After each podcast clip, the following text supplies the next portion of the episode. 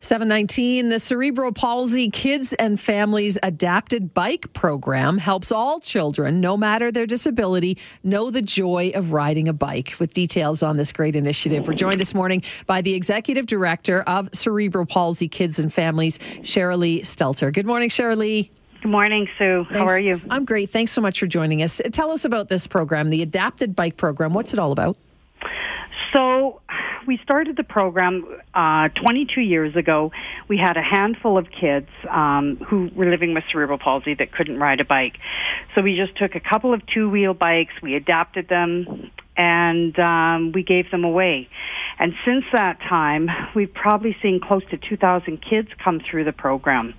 And we can it's truly a magical experience for some of these kids because some of these kids who can neither sit, walk, and roll, we can put them on a bike, we strap them on with a harness, put their feet into these little foot straps, we give them a little push, and magically they can ride an adapted bike. Love.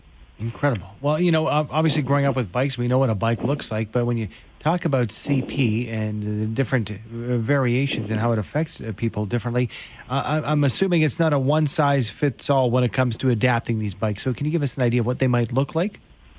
So we probably have um, right now within our large warehouse probably over, I'm going to say 120 different types of bikes. So we might start off with a two wheeler where we would add a set of fat wheels. We would put a backrest on with a harness. Um, we make the uh, the bike with a continuous drive. So as long as the bike is moving and the child's feet are strapped into the pedals, they're successful in riding. We offer parent steering at the back for those kids that might not be ready to steer on their own. Um, we also purchase very expensive um, complex bikes that cost up to $5,000. And again, those are for kids with really, really complex physical disabilities. We've taken bikes where we've added oxygen tanks or suction machines, um, baskets for their service dogs. You know, we've pretty much been able to do whatever the child needs to be successful to ride. That's just so fantastic. I mean, the the thing about being a kid is being able to ride a bike. So no matter what, you should be able to to to do that. Every child should. So how can we help? How can we how can we help this adapted bike program?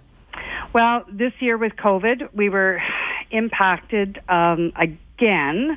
Um, However, we've uh, we've been able to we were able to secure a large warehouse um, and able to do one-on-one fittings. We used to do large clinics with tons and tons of volunteers, and excuse me, and that's that's had to change again, but we're still able to try and get these out.